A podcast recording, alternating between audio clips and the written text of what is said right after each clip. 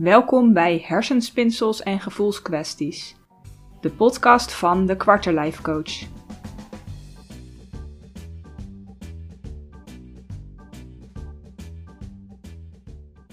Mijn naam is Daphna Bontebal en vandaag wil ik het gaan hebben over de angst voor emoties. Je hebt jarenlang je gevoelens weggestopt. En nu je ze wat meer begint toe te laten, is het enorm overweldigend en druk je het weer weg. Je bent zo bang voor wat er komen gaat als je je emoties daadwerkelijk gaat toelaten, dat je het niet aandurft.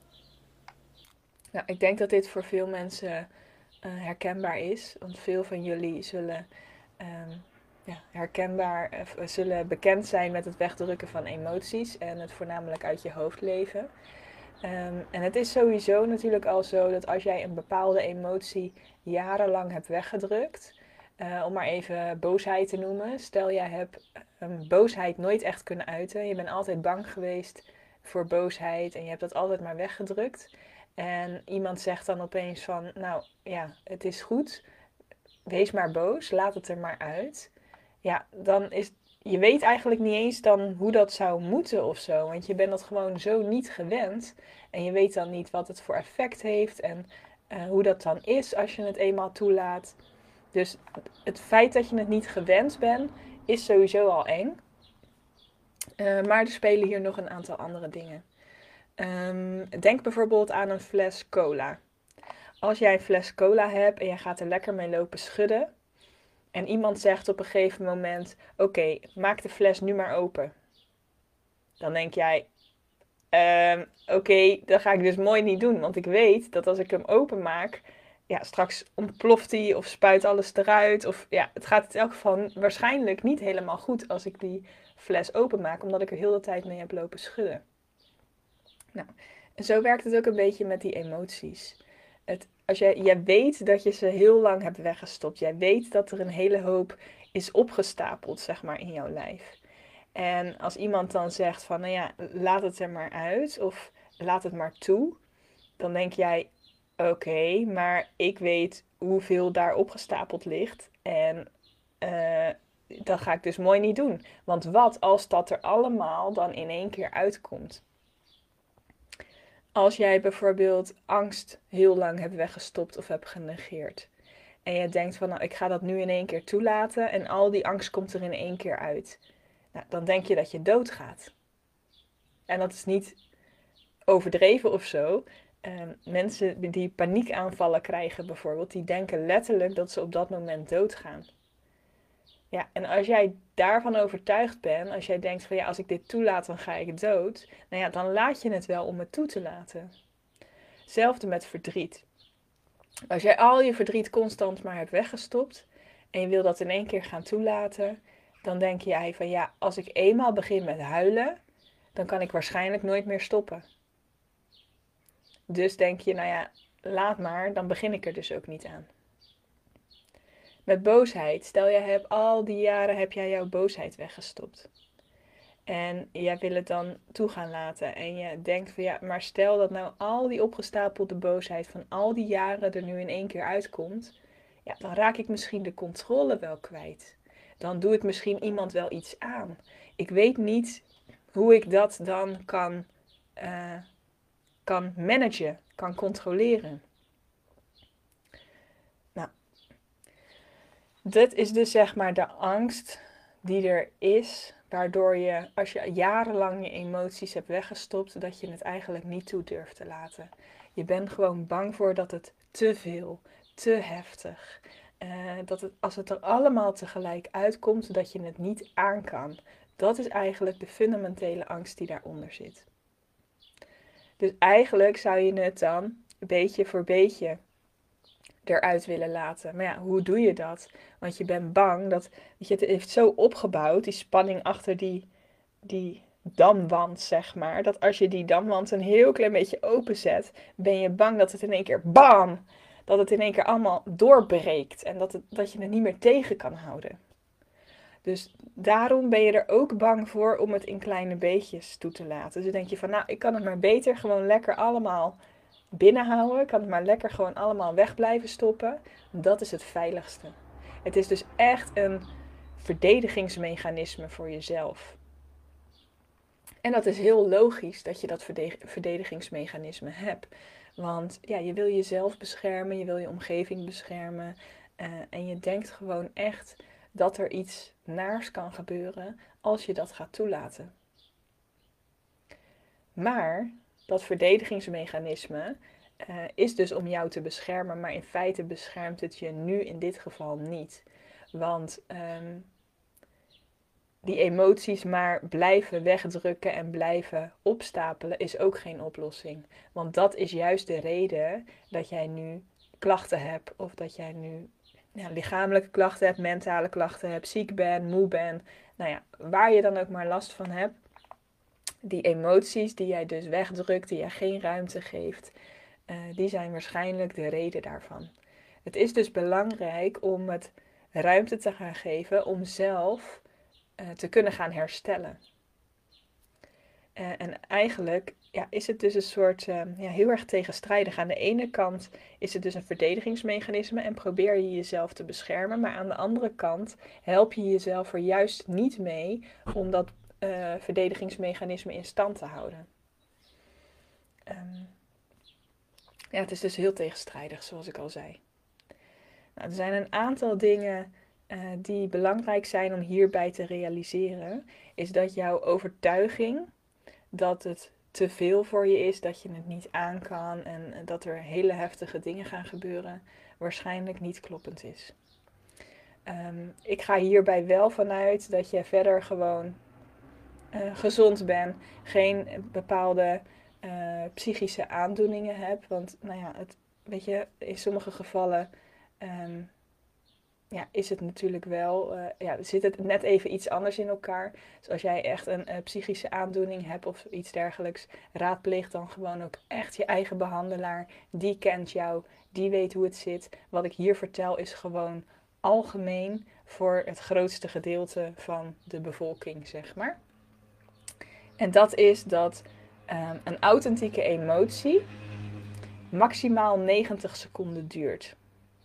Dus als jij boos wordt, wordt er een uh, eiwit in je lichaam aangemaakt. En het moment dat dat opkomt en het moment dat dat eiwit je lichaam weer verlaat, duurt maximaal 90 seconden.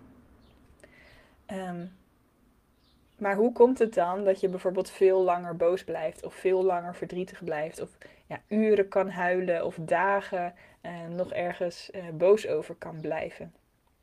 Nou, dat komt niet omdat die emotie blijft hangen, want die emotie is na 90 seconden gewoon wel echt weg. Maar dat is omdat je hoofd het overneemt. En jij maakt er vervolgens, nadat je die emotie is opgekomen, nadat je de emotie hebt ervaren, ga jij er een Netflix-serie van maken. En wat bedoel ik daarmee is dat jij er verhaaltjes omheen gaat maken. Uh, of misschien raakt het wel verhalen van vroeger. Je gaat er allerlei dingen bij halen. Van ja, zie je wel. En nou doet ze het weer. En vorig jaar had ze dit ook al gedaan. En een jaar geleden had ze, of een half jaar geleden deed ze dit. En ja, toen, vorige week zei ze nog dat. En ja, ze doet het gewoon expres. En nou, ja, gaat er van alles bij halen. Je gaat allerlei uh, bewijzen verzamelen. Je gaat een ja, dus inderdaad een hele serie maak je ervan. Of misschien wel een film. Of in elk geval, je gaat er allerlei verhalen van maken. En die verhalen die zorgen ervoor dat jij steeds weer die emotie in jezelf op blijft roepen. Maar dat doet dus je hoofd. Dus het is geen authentieke emotie meer. Maar je blijft hangen in het verhaal wat je zelf eromheen maakt. Dat betekent dus dat, um, nou ja, eventjes uh, zo uh, gokken. Ongeveer 95% van de, ja, jouw state of mind, zeg maar, de, de momenten dat jij je rot voelt, uh, komen dus niet door je emoties, maar komen door je gedachten. Het grootste gedeelte van jouw angst, jouw verdriet, jouw boosheid, komt door verhaaltjes die jij zelf verzonnen hebt. Komt door bepaalde overtuigingen die jij steeds weer naar boven haalt. Um, stel jij um, loopt een donker steegje in um, dan kan je heel even die angst voelen van oeh, donker steegje. Maar goed, na 90 seconden is dat dus weg. En vervolgens ga jij een verhaal maken van ja, oh, maar stel nou dat daar iemand staat. Stel nou dat ik overvallen word. En ik had op het nieuws nog gezien dat ehm, ja, steeds uh, vaker overvallen en uh, moorden gepleegd worden. En wat nou als dat nu ook bij mij gebeurt? misschien moet ik maar omlopen of misschien ook niet. Hé, hey, wacht eens even, zie ik daar niet iets? Snap je? Snap je een beetje hoe het werkt? Je gaat er een heel verhaal van maken. Je gaat allerlei aannames doen. Je gaat allerlei dingen invullen. Je gaat allerlei dingen verzinnen. Ja, er komen bepaalde overtuigingen. Je gaat allerlei dingen bijhalen die eigenlijk niks te maken hebben met datgene wat er op dat moment gebeurt. Maar daardoor creëer je wel je eigen angst. En hou je die angst ook in stand.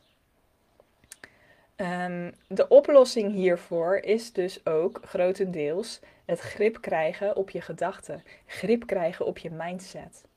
Want als jij het met je gedachten creëert, als jij die verhaaltjes zelf verzint, als jij zelf allerlei linkjes gaat leggen en er dingen bij gaat halen, dan zit de oplossing er ook dus in om dat dus niet meer te doen.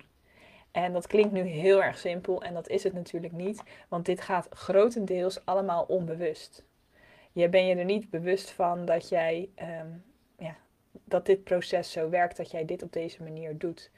Uh, dus dat is stap 1. Je moet er eerst bewust van worden van hé, hey, hoe werkt het nou in mijn hoofd? Wat doe ik nou op zo'n moment? Welke gedachten komen er voorbij? Welke overtuigingen heb ik? En welke overtuigingen zitten mij op dit moment in de weg en houden mij tegen?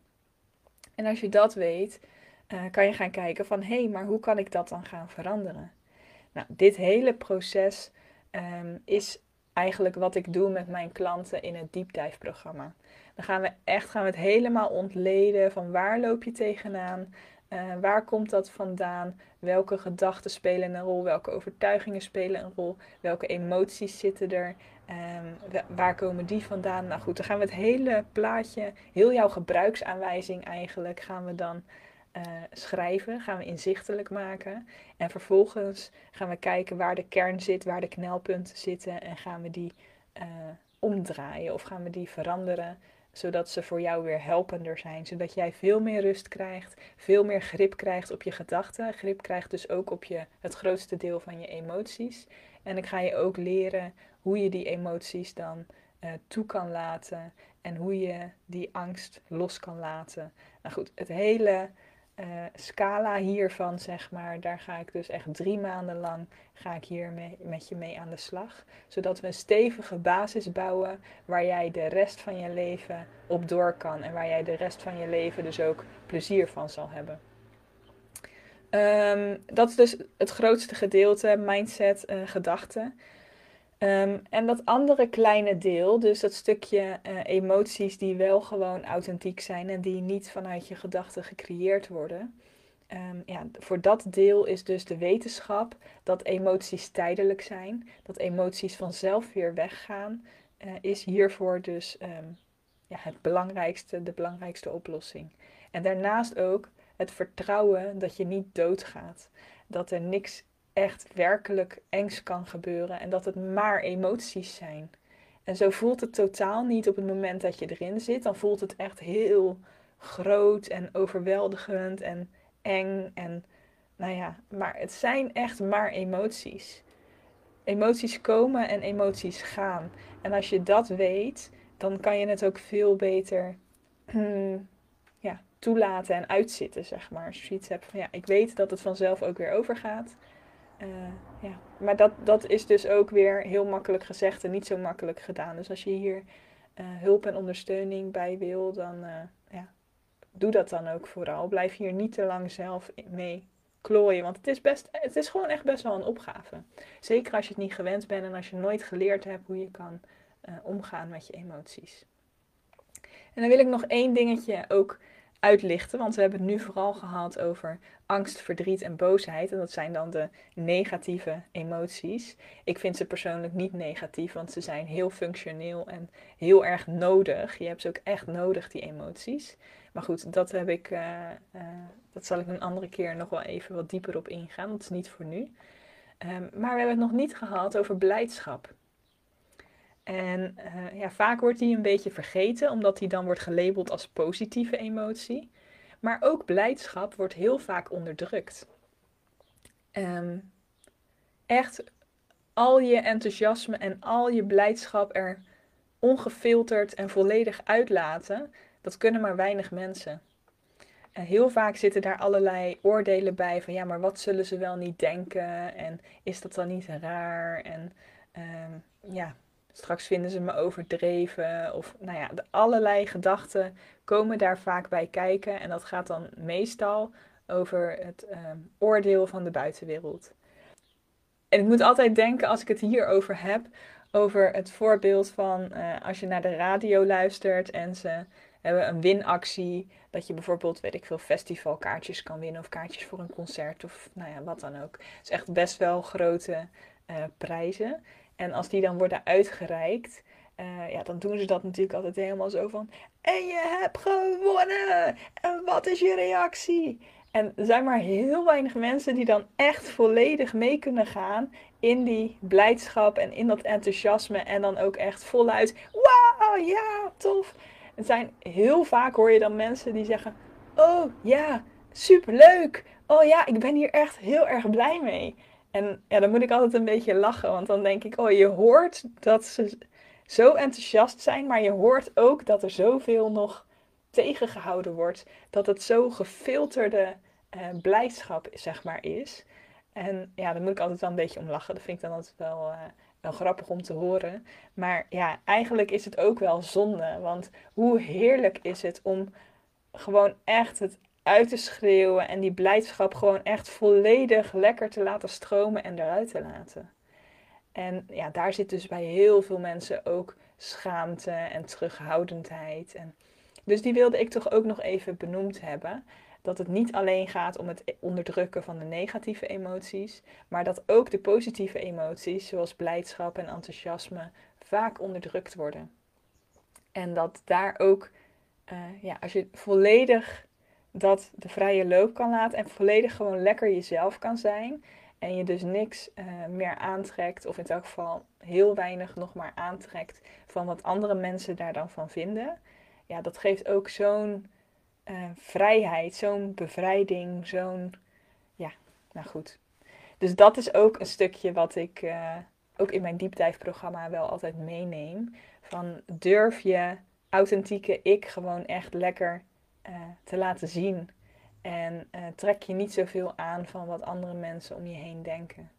En ook dat is weer heel makkelijk gezegd, maar ook dat, daar gaan we echt dan in het dieptijdprogramma mee aan het werk. Want dat is niet zomaar van, nou ja, zet een knop om en ik trek me niks meer aan wat van andere mensen uh, van me vinden. Nee, dat, dat is ook iets wat vaak heel diep geworteld zit en wat echt ja, oefening vergt. Dus daar ga ik je dan ook echt persoonlijk bij begeleiden.